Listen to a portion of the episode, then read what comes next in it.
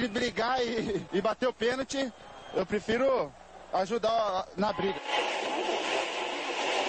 Mas a paixão da minha vida é jogar futebol no São Paulo. Eu só não falo palavrão porque eu sou um profeta, mas aqui é São Paulo. E começa agora mais um SPF Cast, o podcast da torcida tricolor.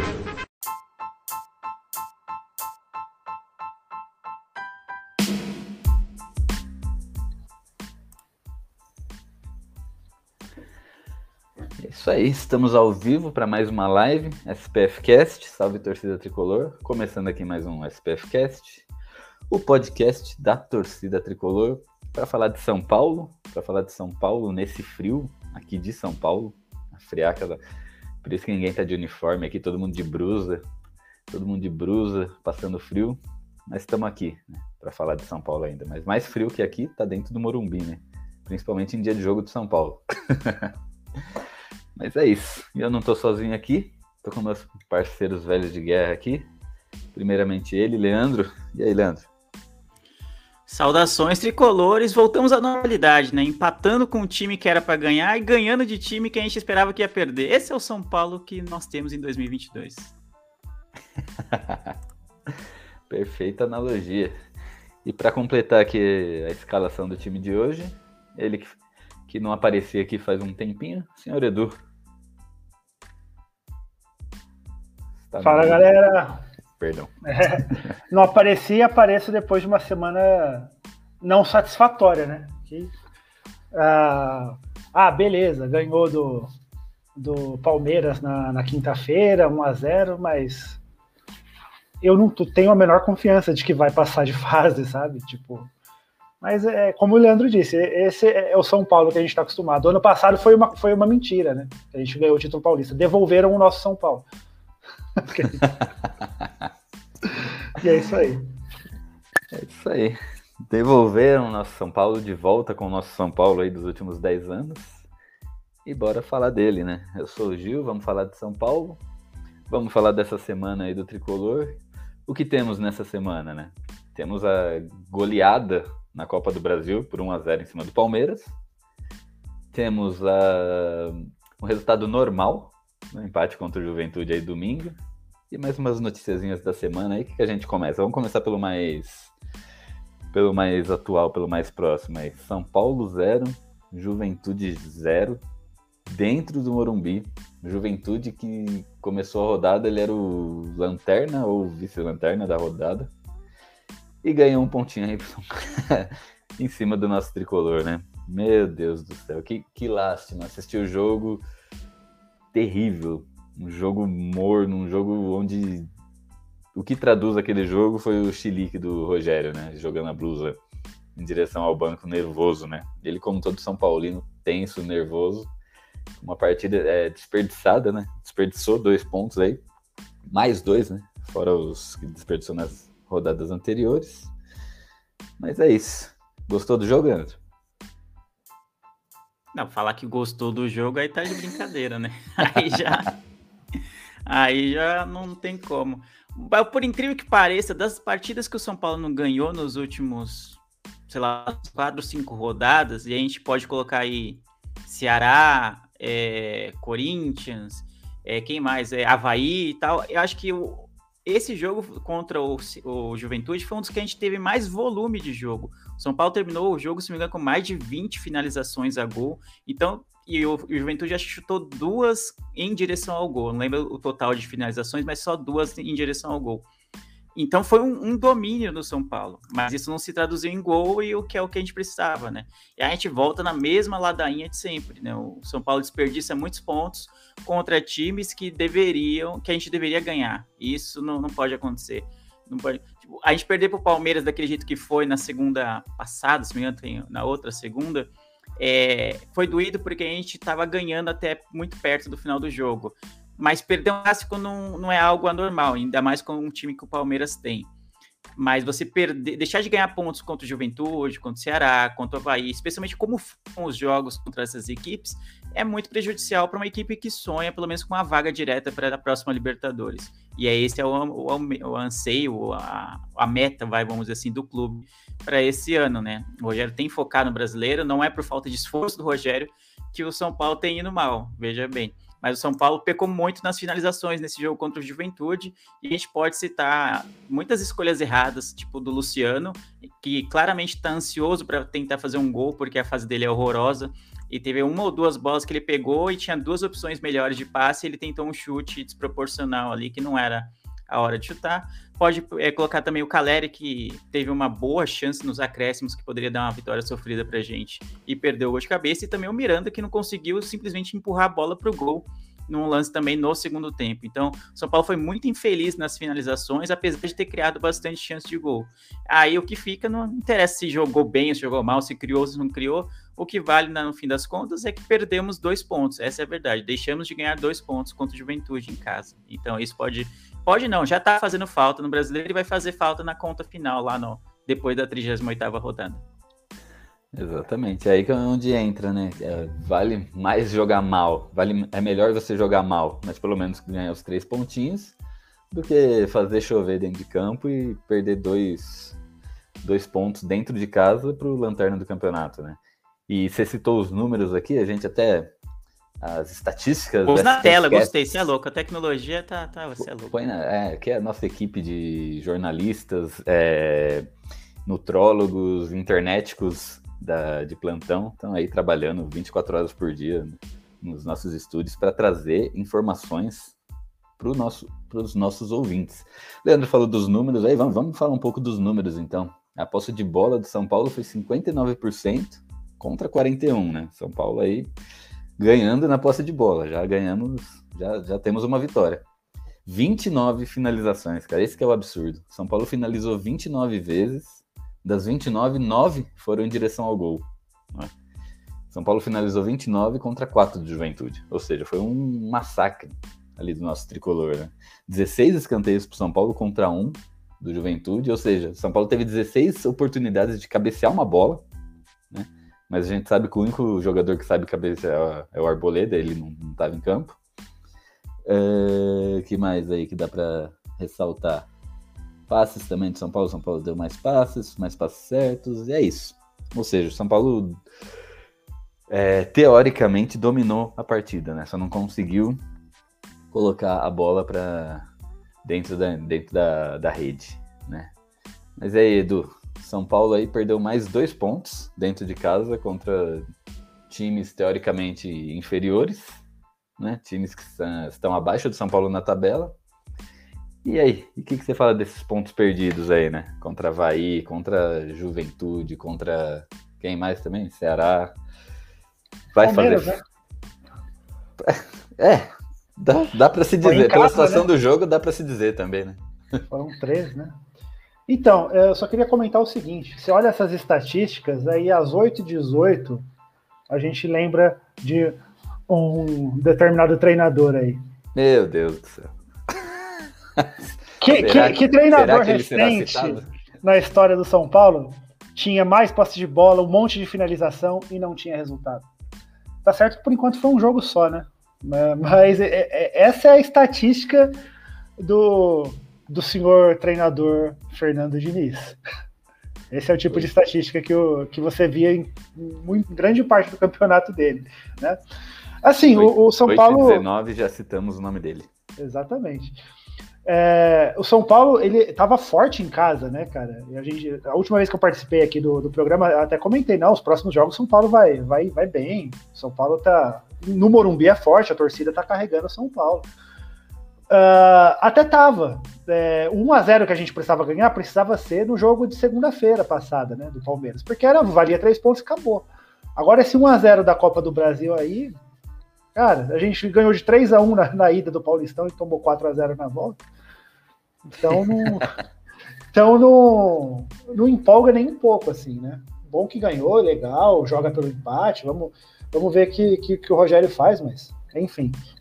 O, o São Paulo andou perdendo pontos, que eu tava naquela conta, né? Fazer quatro pontos a cada dois jogos, né? Num campeonato normal, isso é o que vale para você ser campeão. Você ganha três pontos em casa, um, um, ponto fora. São Paulo tinha perdido pouco até então, né? Tinha perdido um ponto pro Flamengo lá no, no, no não sei nem se foi no Maracanã, acho que foi. Foi 3x1 pro Flamengo, o São Paulo não ganhou ponto do empate lá. É, contra o Bragantino ganhou ponto do empate. Em casa estava fazendo sua lição, fez contra o Santos empatou com Fortaleza fora de casa, fez a lição de casa, ganhou do Cuiabá, empatou com o Corinthians, tava indo tudo bem. Aí, aí, aí que começou, né? Aí teve o, o 2 a 2 com o Ceará no Morumbi, aí teve o 1 a 0 pro Botafogo também, começou a perder pontos. Aí a conta começou a ficar grande, sabe? Ainda mais essa semana, era seis pontos para ganhar em casa, o São Paulo fez um. Agora, a briga do São Paulo não é mais lá para o topo de tabela nessa, nesse momento do campeonato, São Paulo tem que é, se preocupar é, em não flertar com a zona de rebaixamento. Tá? Porque é, tá certo que é diferente. O São Paulo no ano passado começou a, a, o campeonato com 10 jogos sem uma vitória sequer. Mas se o Rogério ficar aí com o time sem ganhar mais uns dois, três jogos, a campanha vai ficar equivalente do Diniz no começo do, do Diniz, perdão, do Crespo no começo do campeonato passado, né? E tem uma outra coisa, um outro porém que ronda né, o Morumbi, principalmente deve, deve, deve passar pela cabeça do Ceni, né? Que é o, a primeira passagem dele, né, do São Paulo. Que a história está quase se repetindo. Ele perdeu muitos jogadores, na época foi por venda, dessa vez é por lesão, né? Temos quatro lesões de tornozelo, fora algumas outras. E naquela época, é, a casa do Rogério começou a cair quando ele foi eliminado é, na Copa do Brasil eu não lembro agora se foi na Sul-Americana ou se foi na Libertadores, mas acho que foi na Sul-Americana também. E começou a cair no brasileiro. É, daqui até a metade de junho, esse cenário pode se, se repetir. E vão ser, vai ser uma maratona bem, bem tensa até lá, que o São Paulo vai passar, né? Então esperamos que com os jogadores que tem, porque tem muita lesão, muito, muito desfalque, Tomara que chegue mais alguém aí para ajudar o time, é, alguma contratação pontual, é, mas a gente tem que torcer para o São Paulo sobreviver a esses próximos 20 dias aí, que não vai ser fácil. Exatamente. E foi essas palavras foram do Rogério, né, na, na coletiva. Ele disse que o São Paulo precisa sobreviver até a janela de contratações aí para ver se ainda consegue ter algumas pontuais, né? Porque dinheiro também não tem. Não adianta falar, vou chegar na janela de contratação e sair contratar o Soares, né? Tirar. Você viu que o Soares foi pro River Plate, cara? Que contratação, hein? Baita contratação. Muito do bom nada. a gente não estar tá na Libertadores. É tudo, é, tudo faz tudo parte do plano do São Paulo de, de preservação da marca do time, tá vendo? Exatamente. Então, não esperem Soares, não esperem Fernandinho, não esperem Neymar, Richardson, nenhum desses vai vir para o São Paulo essa, essa janela. Né? Provavelmente vai ser aquela, aquela tipo de contratação bem pontual, aquele cara que estava esquecido, que ninguém lembra. A vinda do. A volta, na verdade, do Marcos Guilherme bem já dá o tom de como serão as contratações do São Paulo. Né? Exatamente. Então é nisso que a gente tem que se apegar. Como disse o Edu, tomar cuidado aí, comemorar não flertar com a zona de rebaixamento, porque pelo que o São Paulo está jogando, a gente está próximo a isso, né? Porque o São Paulo, há duas semanas atrás, quando eu, a gente mostrava esse, essa, esse, esse slide aí, o São Paulo estava lá em terceiro, em quarto, chegou a ficar uma rodada em primeiro. A gente sempre falando, né? Não tá jogando bem, mas o importante é ficar aqui em cima para não, né? Para conseguir dar uma engrenada aí, quem sabe brigar por uma vaga direta na Libertadores, né? Porque eu acredito que São Paulino nenhum tem esperança de título, né? Então, o que, que, que a gente almeja aí? É brigar pela Libertadores e não Libertadores fase de de mata-mata lá, né? Aquela pré-Libertadores, né? É fase de grupo, que é já para jogar sossegado. Mas no São Paulo já começou a cair, hoje o São Paulo é oitavo colocado, aí com 19 pontos, então já começa a dar sinais já do o motor começou a falhar. O motor do Rubinho começou a falhar. Já estamos em queda aí, né? Nosso tricolor.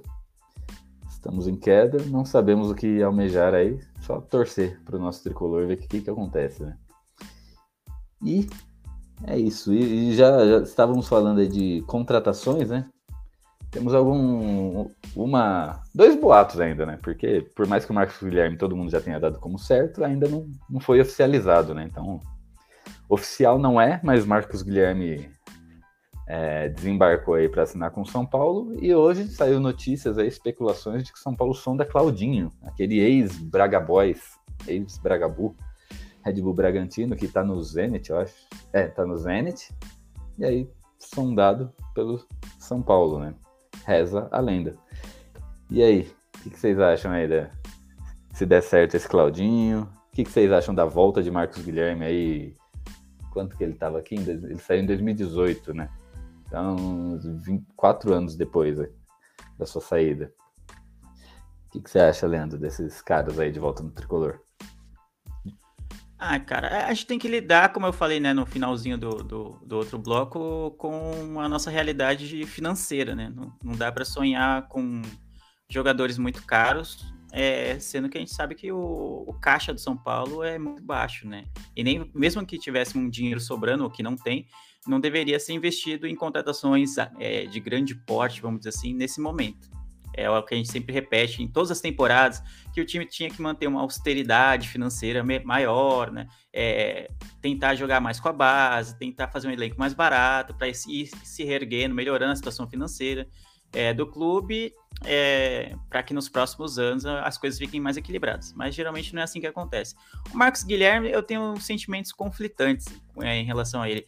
Ele é, uma, é um jogador que sempre se declarou São Paulino, é, isso é importante, né? Tipo, é legal para a torcida, assim, pô, é um cara que vem com vontade de jogar, não é toa ele tá voltando, né, para o São Paulo, né? De, ele já teve uma passagem aqui, mas não foi uma passagem muito boa. Eu lembro, acho que só um jogo dele com, contra o Botafogo lá, que, que ele foi bem e tal, ajudou no, a, a dar a vitória, mas pouca, poucas lembranças boas mas eu acho que é um jogador é, interessante. Vamos ver, de repente, seja alguém que a gente não está botando muita fé, que seja uma surpresa boa. Vamos, vamos tentar encarar dessa forma assim, né? Já que a gente tem tantos jogadores que já jogaram bem no São Paulo e estão jogando mal no elenco, como Rigoni, como Luciano, até o próprio Miranda dá para colocar um pouco assim, né, né, talvez um pouco menos, mas também dá para colocar nessa lista.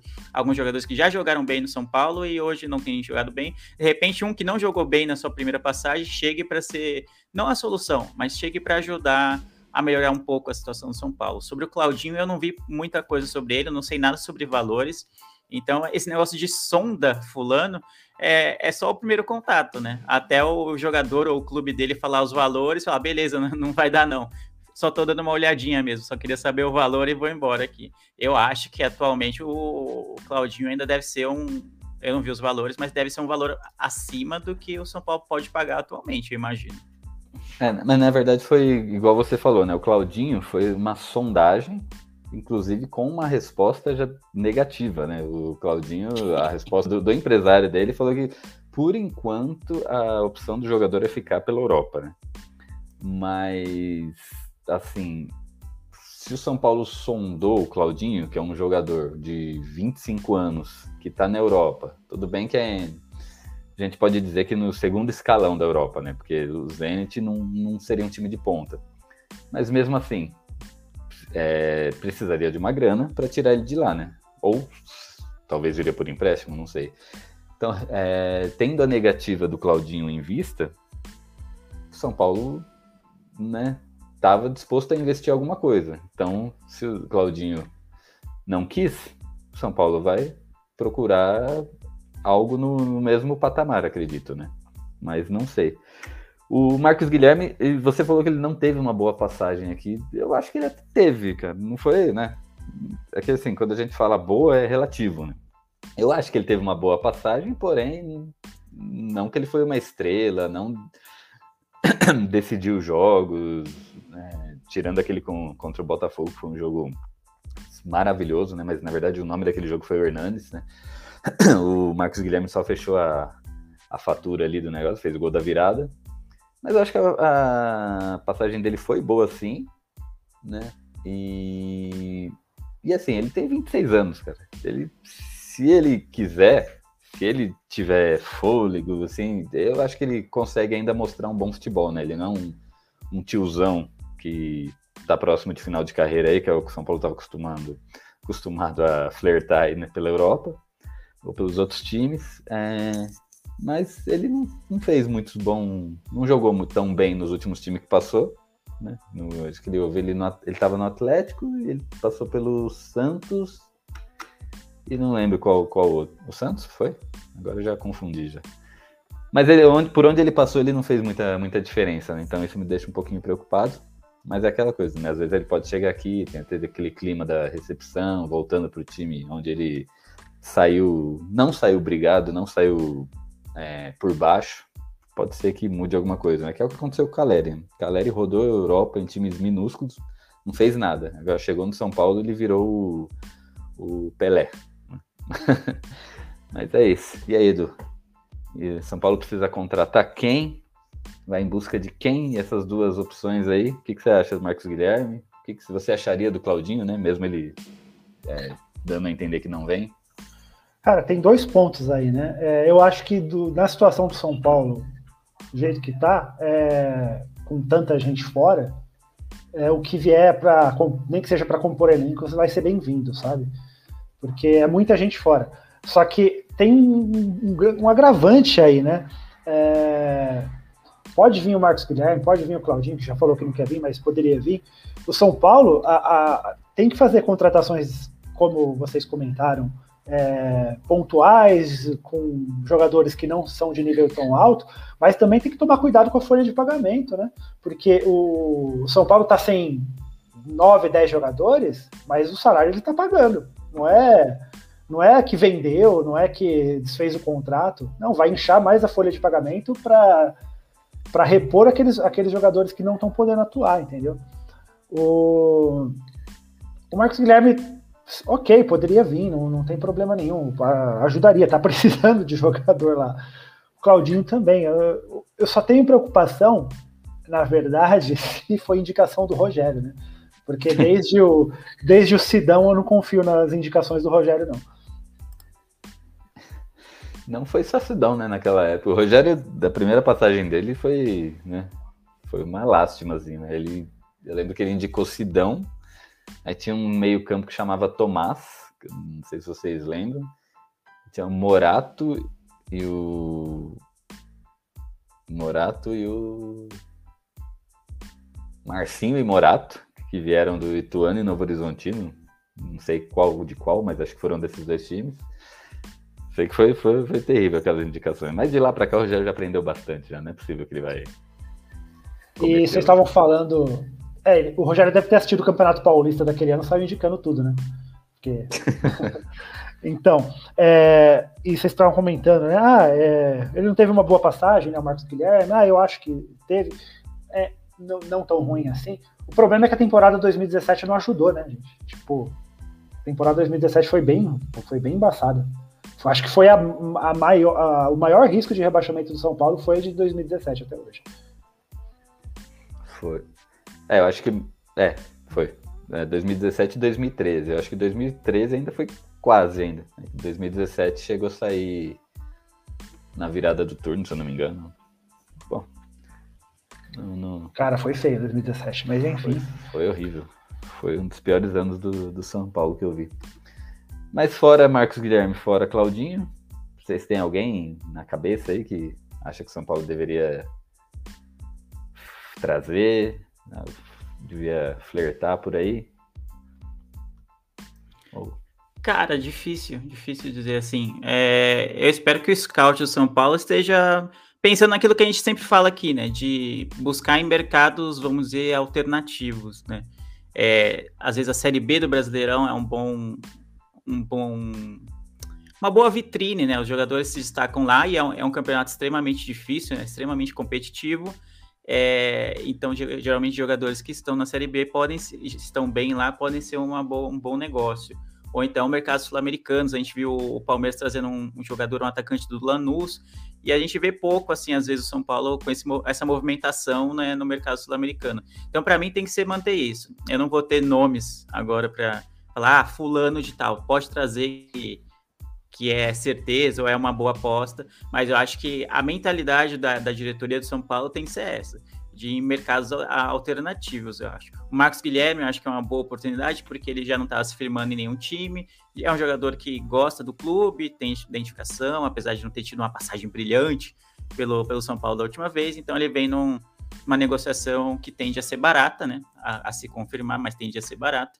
O Claudinho já eu já eu não sabia nem que tinha é, já tinha dado errado, mas era nítido que não daria. O Claudinho acabou de sair do Brasil para a Europa. Ele não ia querer voltar assim tão cedo, a menos que fosse para ganhar muita grana. E muita grana o São Paulo não tem para dar.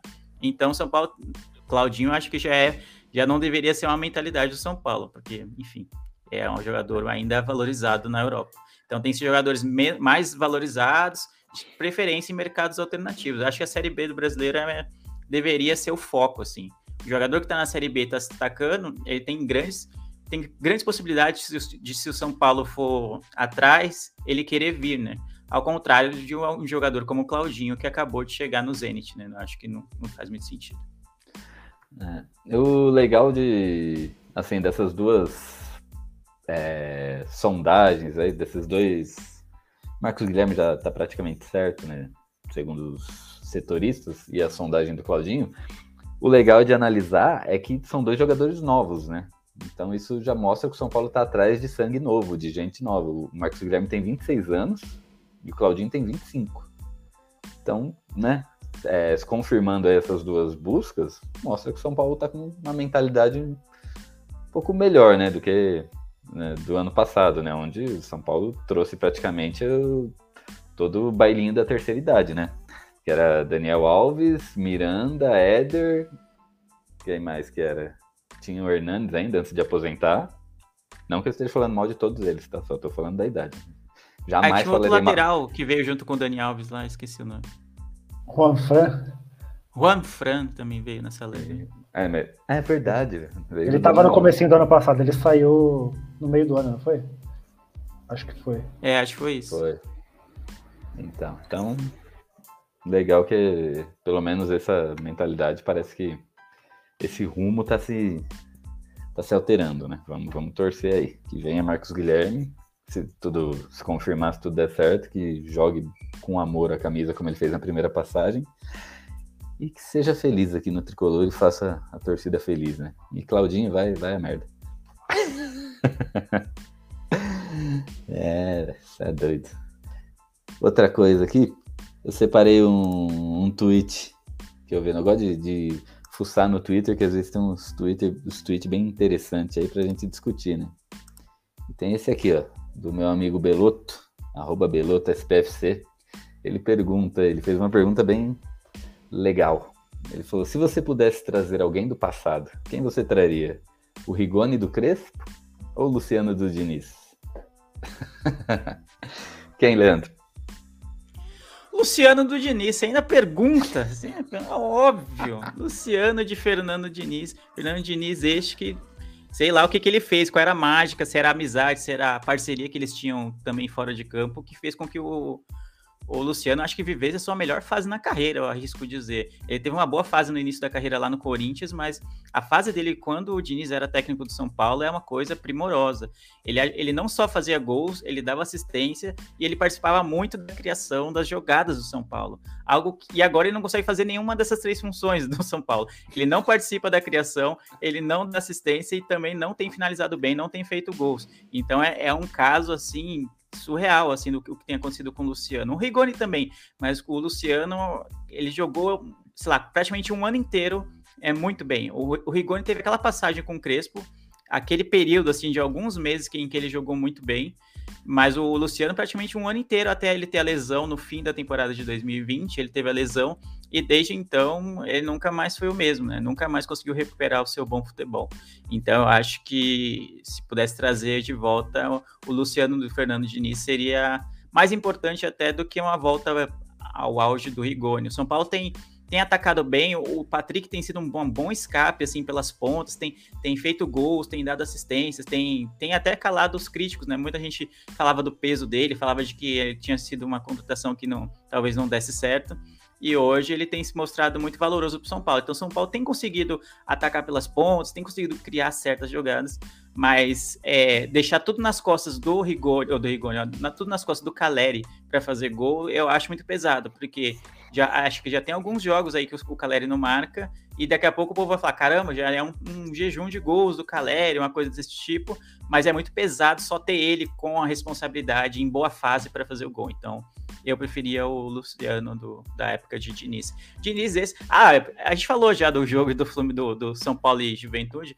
mas já que a gente citou o Diniz, né, como sempre é citado aqui nesse podcast, né, porque é, é um fantasma que sempre volta para nos lembrar, dois tricolores jogaram no domingo, dois tricolores tiveram uma chance com os zagueiros de abrir o placar, de, de ter um gol da vitória, mas só um deles fez que foi o Fluminense, com o Manuel, que foi um baita golaço. A diferença entre eles dois é o quê? O técnico, Fernando Diniz, extraiu o melhor, com certeza, de Manuel e falou: calma, meu garoto, pode driblar, pode fazer o gol, que, que é nós. Enquanto isso, o Miranda. Ah, puta, mas quando eu lembro do lance do Miranda, me dá vontade de morrer, porque era o gol certo ali. Ele poderia até tocar para o Luciano, que estava do lado dele sozinho, sem goleiro, e não fez. Mas enfim, eu traria o Luciano de volta. Né? Esse post vai de encontro a um outro que eu vi, né? Que um cara reclamando, falou como, o que, que o Rogério fez com o Rigoni e o Luciano, que os dois não rendem na mão dele, né? Mas e aí, Edu, qual seria a sua escolha aí? Se você tivesse um desejo. Dentre esses dois aí, o Luciano do Diniz, com certeza, cara. Porque é, teria uma a, terceira a, opção? A, não, porque se for qual o seu desejo, se as ah, opções tá. são essas, são o Luciano é que você estava pensando num terceiro caso. O, então, o terceiro caso é que o, Luci, o Luciano do Diniz ele rendeu bem também por causa do Brenner, cara. O Brenner era um atacante rápido que casou muito bem com o Luciano no ataque, né? O Caleri não é rápido como era o Brenner. O Caleri é mais de presença de área, mais de físico, mais de imposição, né? O, então o Luciano não, não se deu tão bem de atuar com o Caleri. É, talvez se o, o, Rigoni fosse devolvido, né? Que tem um, um, jornalista que eu acompanho que ele tem a teoria que o, quando o Crespo foi embora, ele levou o Rigoni e deixou um sósia aqui. Aí, hum. é, se o, o verdadeiro Rigoni fosse devolvido, que ele era mais ligeiro, tal, participativo, ele conseguisse encaixar com, com o Luciano melhor do que o, o Caleri quando o Caleri não pudesse jogar, tal, quando precisar descansar o Caleri, né? Porque, como o Leandro disse, vai desgastando, né? Ficar dependendo só do cara, uma hora, uma hora vai quebrar. E de lesão a gente já tá cheio, né? Não precisar de mais nenhuma, não. Então, o... eu preferiria sim o Luciano do, do Diniz, mas para funcionar como ele funcionava, precisava de um atacante rápido com ele, que naquela época era o Brenner. Atualmente eu não sei, não tem, né? O Rigoni não tá funcionando também. É. E é bem estranho, né, o que aconteceu com o Rigoni, porque ele é um jogador que é a minha cara do Rogério, né? É um jogador rápido, um jogador que dribla, que chuta, que era o que o Rogério tinha muita, é, assim, no Fortaleza, né? Ele dava muita valor a esse, a esse tipo de jogador, né? E de repente, Aí não dá para saber se é algo tático, que o Rigoni não está se encaixando, ou se é algo, não sei, físico, psicológico, tipo o Hernanes, que no, nos últimos anos também não, não rendeu. Não sabemos. Eu acho que o Rigoni é psicológico, acho. Acho que a má fase entrou tanto. O, o, o Luciano também, eu acho a má fase entrou tanto na mente deles que eles estão sem confiança nenhuma para fazer qualquer tipo de jogada. O Rigoni era um jogador tipo insinuante que pegava a bola e ia para frente, ia para cima do mar, da, da, marcação. Hoje ele pega a bola e tenta fazer às vezes o simples, porque você vê que claramente ele não está muito confiante. E aí, por outro lado, o Luciano tem uma outra atitude em relação à má fase. Ele quer tentar resolver sozinho, como a gente viu no jogo contra o Juventude.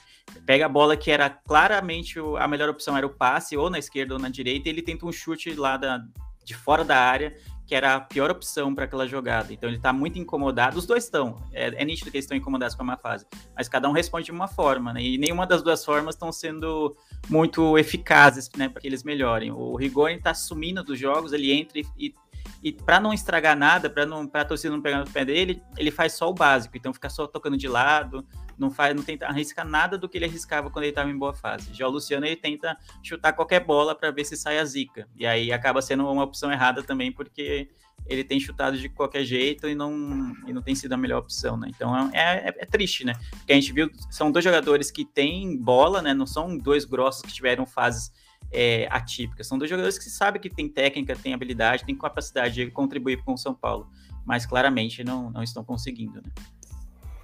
Exatamente. O Luciano, ele meio que reinaldou, né? Porque, tipo, ele joga desesperado. O Reinaldo, quando o time tá, não tá bem em campo, ele joga desesperado. Então ele pega a bola e cruza de qualquer jeito, surgiu a oportunidade, ele chuta de qualquer jeito, alguém falou um A, ele vai lá querer brigar.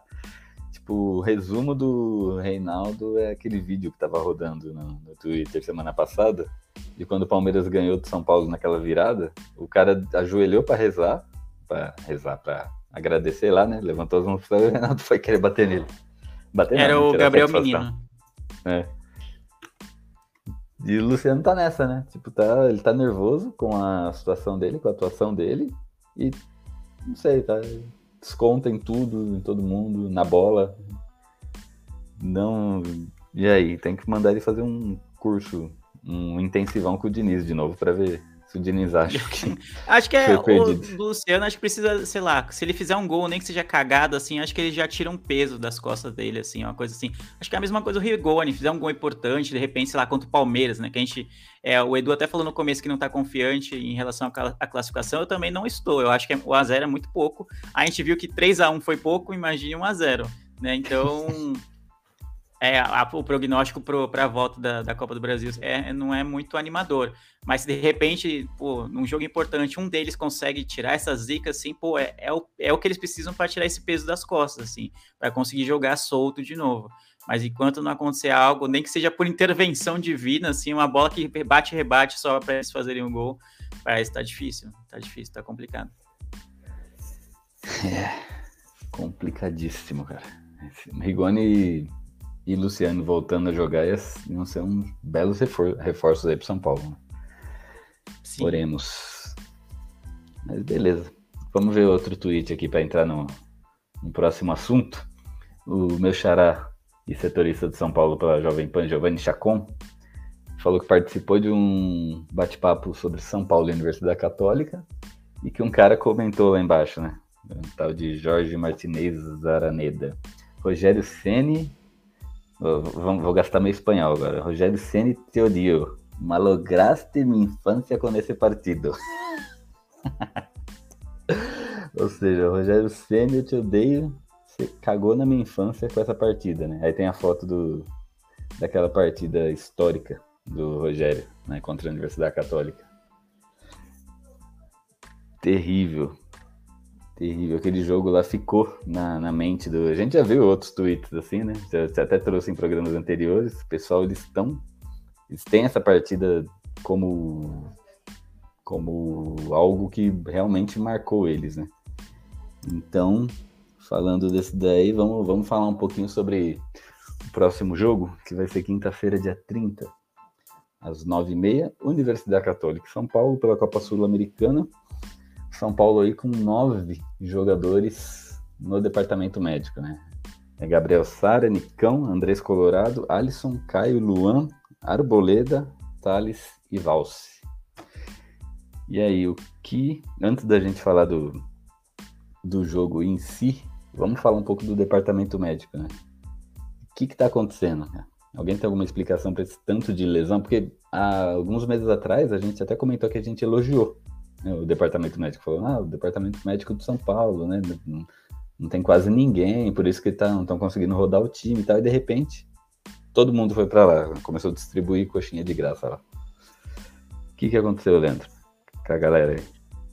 Cara, é, é, o São Paulo, né? Acho que é o São Isso é São Paulo, né? Assim como ganhar do Palmeiras e empatar com o Juventude é muito São Paulo de dois, dos últimos anos, é, essa zica assim também do departamento médico também representa muito do que é o clube hoje. O Rogério até ficou, não diria que ficou bravo, mas ele meio que até interrompeu um jornalista durante uma coletiva alguns jogos atrás, que tava falando, ah, as lesões voltaram, não sei o que ali. Não, não. As lesões que a gente tem são coisas muito específicas. São e, e eu concordo com o Rogério. O do Gabriel Sara é uma lesão é, parece estar se mostrando uma lesão crônica já dele, então não necessariamente tem a ver com o departamento médico. O Nicão é a mesma coisa, está se tornando uma lesão que parece que não, não, não se cura assim tão fácil. Então ele tem jogado pouco. É, quem mais? O Arboleda a gente viu, né, que foi no jogo do contra o Palmeiras, foi uma puta, fatalidade total, né? Um lance besta ali na, praticamente no meio de campo, em que ele cai com o peso do corpo todo em cima do pé e vira, assim, é uma cena bem feia. É, e aí tem, e tirando isso, tem o Alce também, que era lesão vai ser eterna, não sei nem se ele um dia vai voltar a jogar. Então, acho que tirando isso, acho que o Alisson, que é uma, acho que são lesões mais simples, é, o Thales e o, o, Luan também é lesão muito grave, mas também não tem a ver com o departamento médico do São Paulo. Não, não há nada, entre aspas, que o departamento médico possa fazer para acelerar muito a volta. A lesão do Luan também é muito grave, também é, requer muita paciência. Então, o que a gente reclamava na época, acho que foi 2020, 2021, das lesões, acho que, acho que era 2021, é que pareciam que ah, o cara entrava lá com um, uma unha encravada e ficava três meses fora do, do time, assim. Aí você fala, meu Deus do céu, o que, que é isso? E, e essas lesões que a gente tem visto, pelo menos na sua maioria, esses que eu citei pelo menos, são lesões muito graves, né? São lesões que não. O cara do departamento médico sabe que o cara vai ficar cinco meses, três meses fora, e não tem muito que se possa fazer em relação a isso. O grande problema é que foram muitas ao mesmo tempo, né? Então aí um, tem sido um grande azar do São Paulo nesse sentido. Gabriel Sara era um jogador que, nesse elenco de São Paulo, eu, eu queria muito ver ele jogando, muito, muito, muito mesmo, porque ele foi um dos destaques enquanto estava saudável, enquanto estava jogando sempre titular. Ele foi um dos destaques do time, então é um jogador por quem eu eu tenho bastante expectativa de que volte a jogar bem, mas infelizmente a lesão dele é muito grave. O Nicão quase não jogou no São Paulo. Às vezes que entrou, no não, não fez muita diferença assim no, no balanço, né, no, no, no, desempenho tático e técnico do São Paulo, e também já se machucou por um bom tempo. O Andrés Colorado até jogou mais tempo, se machucou acho nas últimas duas semanas, se não me engano, mas deve voltar logo, não deve ficar tanto tempo fora. Então a gente tem uma série de lesões que são coisas muito específicas, né? Que não necessariamente tem a ver com a qualidade ou a deficiência do departamento médico de São Paulo. É ao contrário do que a gente vinha falando quando era o Crespo, quando é, que era técnico, né? Que eram lesões pequenas que se tornavam uma bola de neve e o jogador nunca voltava, né? Então tem isso. É, e desses nove jogadores aí, três, se eu não me engano, já não jogam mais em 2022, né? Que é o Arboleda, o Caio e quem que era o outro? Era o Luan? Acho que o Sara, né? O Sara, o Rogério falou, ah, acho que ele não volta para essa temporada. Ele, não, ele falou durante a coletiva, não tem um posicionamento do departamento médico, mas ele falou assim, deixou no, escapar na entrevista, assim. É que eu lembro, é, que eu tô vendo, o Sara é cirurgia, né? Tá? O Sara é cirurgia no tornozelo direito, aí o Nicão são dores no tornozelo esquerdo, Thales, Cor, Thales Costa é entorse no tornozelo direito, o Alisson é entorse também no joelho, Andrés Colorado é lesão, não, não sei o que lá do fêmur direito aqui. O Valse é recuperação de cirurgia ainda. O Caio é cirurgia, cirurgia no ligamento cruzado do joelho. E o Luan é cirurgia também, Luan é cirurgia no adutor esquerdo e Arboleda também é cirurgia, né? Então tem quatro aí com cirurgia. Talvez esses quatro não, não volte esse ano, nem Sara, nem, nem Valse, nem Luan, nem Arboleda e nem Caio. São quatro aí submetidos à cirurgia recentemente. Recentemente não, o Alce faz tempo, né? Mas o resto é recentemente. Mas aí, Edu, essas faltas aí, essas, essas cirurgias, essas lesões, esse departamento. Cara, o... é, tá, é, é muita falta de sorte, cara. Porque na época do Crespo, o... A, as lesões estavam vindo musculares, os jogadores estavam quebrando, e muito se diz que foi culpa do preparador físico da, da, da equipe do Crespo, do Crespo. Tanto é que no final da passagem do Crespo é, pelo São Paulo, com, antes dele sair, ele já tinha até trocado o preparador físico do, da equipe dele, assim. É, agora, cara, você viu como foi a lesão do Arboleda? Que, que idiota. Tipo, ele caiu numa disputa normal lá e o pé enroscou no chão e virou, mano foi muito idiota. Num, num, qualquer outro time, o pé dele ia deslizar para frente e tudo certo. Ia cair de bunda no chão, levanta e vai jogar bola. Não, o cara fraturou, mano, o tornozelo. Tem que estar tá faltando um sal grosso lá no Morumbi, acho, porque é, é falta de sorte. É quatro lesões de, de tornozelo, nove pessoas do departamento médico, nenhum por problema muscular. É complicado, é complicado isso aí. Mas não tem muito o que dizer. O, só, só fazer um comentário, né? Que você tinha trazido a, a, o tweet do, de um hermano aí é, reclamando do, do Rogério Ceni. É, eu lembro, né, que, é, principalmente por causa dessa camisa azul, né, celeste que ele usou, foi uma das grandes partidas do final de carreira do Rogério, essa daí. Porque a gente, entre aspas, passava bastante o pano pro Rogério pela história que ele tinha no São Paulo, mas os últimos anos dele de São Paulo não foram é, de... excelentes. Excelentes, não. Ele teve bons jogos e foi regular na maioria do tempo. Esse aí foi um dos últimos jogos grandiosos do Rogério, esse daí, em 2013. Teve mais depois, teve, mas esse aí foi um daqueles marcantes. Isso foi fenomenal. Eu lembro que eu tava assistindo e o Rogério, no, nos últimos anos, ele tava gordinho já, né? Então que ele usava duas camisas, né? Uma GG por cima.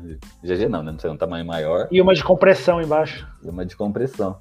E ele pulava, você vê as defesas dele, parece que ele pula tudo em câmera lenta. Mas Mas ele tem tempo de bola tão bom né, que ele conseguiu arrebentar nesse jogo, cara. Nossa, eu desacreditava. E nessa época eu falava Rogério, porque eu gostava muito, né, do Rogério. Só que ele tava adiando tanto a despedida dele, adiando tanto, que eu tava com medo dele, tipo, encerrar a carreira com algo negativo, né? Tipo, ou com tomando sei lá, um frango, ou se lesionando feio, ou não sei o quê. Então eu queria que ele terminasse por cima. E esse, esse ano aí era um ano que eu não queria que ele jogasse. Que quando ele renovou, eu fiquei meio assim, né? Fiquei, puta, não faz isso, né, cara? Foi campeão em 2012, né? Tava bom, podia parar ali. É, podia parar ali, ia ser per perfeito. Mas ele foi até o quê? Até 15? Foi, ou... até 15. Eu fui na despedida. Eu também. Então, e esse jogo aí meio que fez eu calar minha boca, assim. Né? Tudo bem que ele teve outros piores, mas esse aí arrebentou. O São Paulo fez tudo isso, passou pela Universidade Católica, depois foi para outra fase e foi eliminado por um time bem bosta, né, que eu lembro. Mas esse jogo aí, quando terminou, eu pensei, não, já era, título é nosso. Ninguém ganha mais. É, tanto é que o pessoal lembra até hoje, né? Os torcedores, a gente lembra, né? Feliz, e os torcedores da Universidade Católica, pelos tweets aí, o pessoal tem traumas ainda. Acorda à noite gritando ah, mas... por causa desse jogo. É, não. Essa atuação é, é magistral, assim, especialmente por tudo que vocês falaram aí, né? A idade dele já era avançada, já era um dos últimos momentos, né, da carreira do Rogério mas tem tudo esse medo exacerbado dos torcedores da Universidade Católica, tem tudo para virar uma zica reversa, assim, contra a gente, porque eu não sei o quão traumatizante foi, se aparentemente foi muito para eles, mas quando eles descobrirem que quem é o São Paulo de 2022 que vai enfrentar eles, acho que eles vão dar uma sossegada, né? Ah, não, não é mais tudo isso, não. Dá, dá para ganhar, entendeu? Então vamos manter esse folclore alimentado. Vai que os caras entram com medo aí aí dá para São Paulo, de repente, um empatezinho fora, ou então um azerinho fora, para tentar decidir aqui, né? O problema é decidir aqui e decidir aqui jogar que nem jogou alguns jogos do brasileiro aqui em casa, né? Esse é o problema. Mata-mata, para mim, é sempre complicado. Mesmo a Universidade Católica, teoricamente, sendo um time inferior ao time do São Paulo, a gente tem muitos problemas, como as lesões que a gente acabou de citar. E, e o primeiro jogo é fora, então a gente não, não pode se dar o luxo de entrar distraído, de entrar é, sem o, o, o, mesmo comprometimento, sem o mesmo nível de atenção, como a gente entrou na volta da final do, do Paulista, por exemplo, contra o Palmeiras. Isso a gente não pode se dar esse luxo, porque aí, de repente, sai precocemente de uma competição que a gente até tem chances de título, dado os times que estão ainda na disputa, mas um, um vacilo no mata-mata pode ser fatal, né, pra gente. Exatamente. E eles vêm para esse jogo aí com é, sentimento de revanche, né? A torcida Sim. em si, né? Não, não o time, porque do time ninguém tem nada a ver. ninguém nem tava nesse jogo, né? Provavelmente. Mas a torcida, sangue no olho, né? E isso vai ser um combustível pro, pros jogadores. Né? Mas é isso. Deixa eu te fazer uma pergunta aqui. É... Edu, tre... lateral esquerdo. Fala os três melhores laterais esquerdos que você viu jogar no São Paulo aí. Júnior. Uh, Júnior e Júnior. Não, o Jorge Wagner não era lateral, mas jogava ele pela esquerda, né? Ele era o É, ala. ele era, era 3-5-2, né? Ele era meio. Era. É, eu gostava do Jorge Wagner jogando pela esquerda. O Júnior. Ah, me ajuda aí com os times de 92, 93 lá, porque eu não, não lembro bem dessa época, não. Fala aí, Leandro, no lateral esquerdo de São Paulo, que você. Cara, eu acho que o Júnior. O Júnior, eu sempre fui muito fã dele. Ele, é- ele foi muito bem enquanto jogou no Palmeiras, né? Então ele já era. Já acompanhava ele desde essa época. Mas no São Paulo ele conseguiu é, ter um nível de atuação assim muito, muito, muito bom. Então eu gosto muito do Júnior. Acho que pra mim, assim, dos que eu vi jogar assim, foi o mais é, consistente. Eu posso dizer assim. Ele não era um gênio habilidoso, coisa- mas ele era muito consistente, ele era muito regular. Ele sabia o que era para ser feito numa posição de lateral, ao contrário de certos laterais do elenco atual do, do, do, do São Paulo, por exemplo, que não, que não parece que não tem noção de, do que tem que fazer um lateral, sendo que ele está há 20 anos fazendo a mesma coisa, entendeu? Só serve Então, pra é, um, é um que eu lembro com bastante carinho, assim, porque Eu sei que você tá regular, falando. assim. Eu sei que você tá falando do Wellington, né? Porque não pode ser do Renato. Claro, tipo obviamente do Hélio. Mas assim, uma coisa que eu sempre falo, entre os melhores laterais esquerdos que eu vi do São Paulo, muita gente fala Júnior, né? Eu até concordo, né? Mas eu gosto de sempre pôr em pauta, sempre colocar esse cara aqui, senhor Serginho. Né? Quem é mais novo provavelmente não viu ele jogar, mas hoje é aniversário dele, ele faz 51 anos, Serginho. Eu é que eu, eu acredito que ele não fez tanto pelo São Paulo, porque ele pegou um time também um pouco né, naquela fase né, não tão boa do nosso tricolor, mas ele sim foi um dos melhores que eu vi jogar, né? Pós 93, né? Oi? É, A pós fase- 93, isso. Pós 93 foi uma É. fase meio sofrida. Foi praticamente a nossa década passada, pós 2012. Exatamente. Tanto é que Serginho saiu do São Paulo, foi pro Milan, jogou 11 anos no Milan e ganhou tudo. O título que você fala ele ganhou lá. É Champions, é Mundial, é italiano, é Copa não sei o quê. Então, Serginho aí hoje é aniversário dele. Parabéns, Serginho, um dos melhores laterais esquerdos que eu vi na vida, né? Que não vi muitos, né, no São Paulo. É, tirando ele, tem o Reinaldo também, mas do time de do time de 92, quem que era? O Ronaldo Luiz, né? E ele era um lateral mais ou menos, não era É, sensacional. não né? era muito, não. Ele, ele Tipo- ganha muito destaque porque tava num time vencedor, mas ele não era Isso, tudo isso. É né? tipo o Ed Carlos em 2005. Né? isso. Tanto é que, apesar que o Ed Exato. Carlos ainda saiu de São Paulo e foi campeão da Libertadores no Atlético. Cara de sorte, não é mesmo? É. Exato. Agora o Ronaldo Luiz. Mas o depois Serginho é fantástico, é fantástico. Ele é fantástico. Mas no São Paulo, assim, eu lembro pouco dele no São Paulo, assim. Eu lembro de ver jogar, mas não. Eu não. Não tenho ah, lances, é, pô, jogadas, gols, assim, eu tenho pouquíssima lembrança em relação ao que ele fez no São Paulo. Mas aí você olha o que ele fez pelo Milan, você fala, meu Deus do céu, o cara era fantástico, né? E aí eu já vi mais, acompanhei um pouco mais pelo Milan. E ele era. O que eu falei que o Júnior não era, de, de ser craque, assim, de ser é, habilidoso, tudo isso o Serginho era. Ele era um jogador completo, completo. Ele poderia jogar no meio, assim, tranquilamente, de armador ali, de, tão, de tanta noção, de tanta habilidade que ele tinha. Então o Serginho é, era muito bom, muito bom mesmo. Não, era sensacional pra mim. E ainda ele marcou assim, porque o primeiro jogo que eu fui assistir do São Paulo no estádio, é, ele fez um gol. né? E então, o cara, além de tudo que ele fez, assim, e depois vocês joguem no YouTube, vocês e quem tá ouvindo aí, joga no YouTube lá. é, o, o título do vídeo é assim: Serginho e a maior exibição de um lateral na história do São Paulo. Que foi um jogo Palmeiras 1, São Paulo 5. Ele fez três gols e deu duas assistências. né? Num clássico, fora de casa, contra o Palmeiras. Então quem jogar no YouTube esse vídeo aí vai ver do que esse cara. O que, que esse cara fez, o que, que ele podia fazer, né? E quem joga os lances dele no Milan, aí já não tem nem o que falar, né? Porque como eu falei, hein? ele deu azar de pegar uma, uma, uma safra ruim no São Paulo, né? Senão tinha ganhado muito mais, cara. Ganhou só um paulistinha, né? Mas é isso. Pode. Aí, vamos lá. E é isso, cara. Vamos agora, voltando aqui para São Paulo, Universidade Católica de São Paulo, jogo de quinta-feira. Vamos aí para os nossos palpites. Leandro, qual, qual é o seu palpite aí para essa partida aí? Universidade Católica de São Paulo, os caras mordidos lá na, na casa deles. É. Putz, cara, é difícil. Eu acho que o time deles é inferior, como eu já falei anteriormente. Mas o time de São Paulo é um time muito estranho, né? E fora de casa não tem sido, não tem, não tem tido grandes desempenhos assim. Na Sul-Americana teve, mas também o nível do, dos adversários da primeira fase era um nível muito, muito inferior assim. E ainda assim o São Paulo quase se complica em alguns jogos. Então eu acho que vai dar para um empatezinho, um a um, Universidade Católica e São Paulo na ida para a gente decidir aqui em casa e o São Paulo só vai depender de si e esse é o grande problema na volta.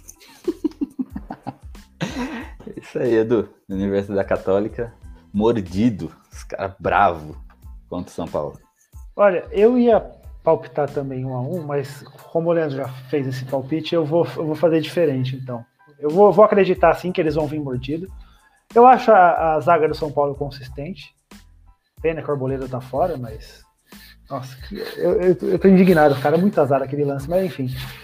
É, a zaga do São Paulo consistente para tentar segurar os caras mordidos. Só que quando os caras vêm mordido, eles abrem espaço para o São Paulo jogar, né?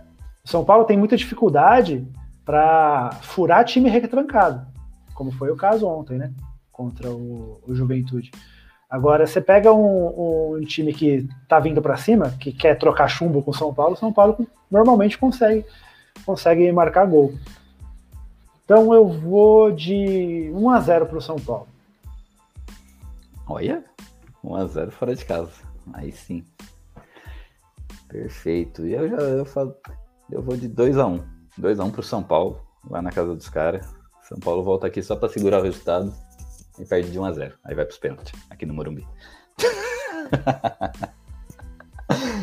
não, não, mentira, mentira, mentira. 2x1 pro tricolor lá mesmo e vamos decidir aqui em casa.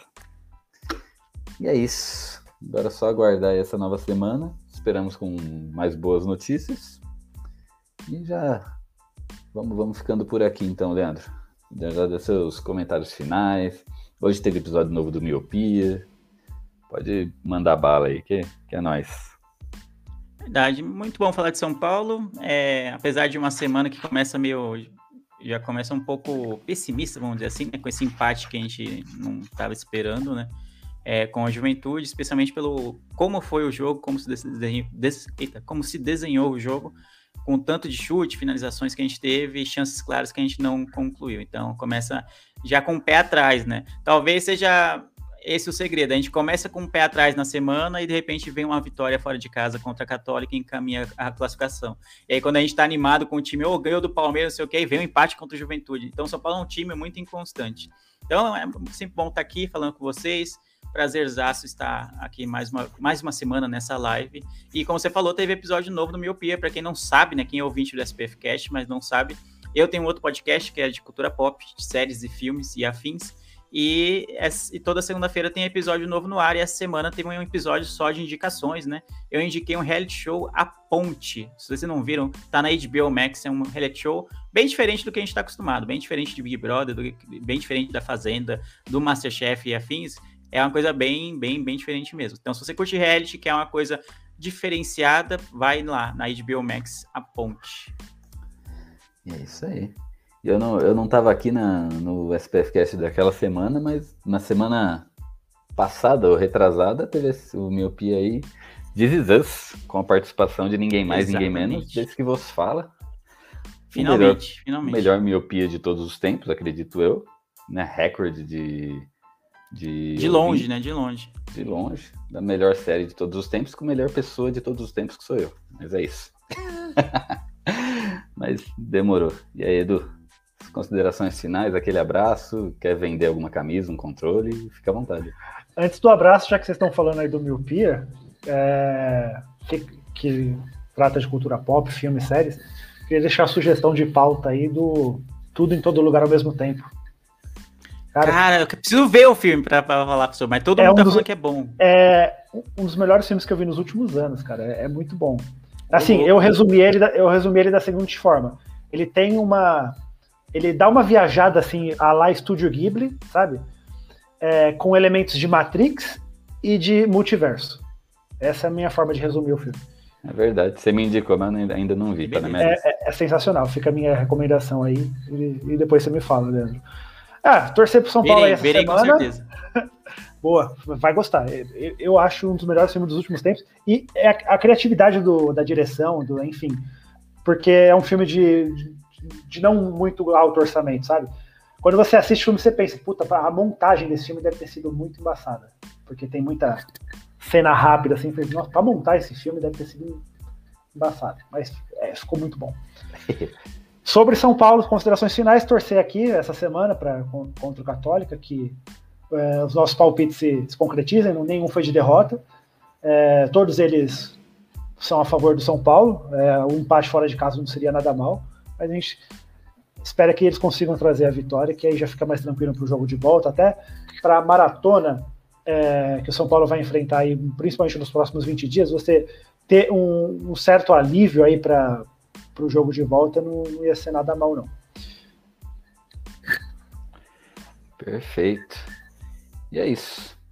Então queria agradecer aí vocês que nos ouviram, vocês que nos que acompanharam a nossa live aqui ao vivo. Queria agradecer o Leandro pela participação aqui, Edu, todo mundo aí que colabora conosco. E até a próxima semana aí com boas notícias. Oremos, por favor, São Paulo. Faça-nos felizes. e é isso aí. Até a próxima semana aí. Vamos, São Paulo.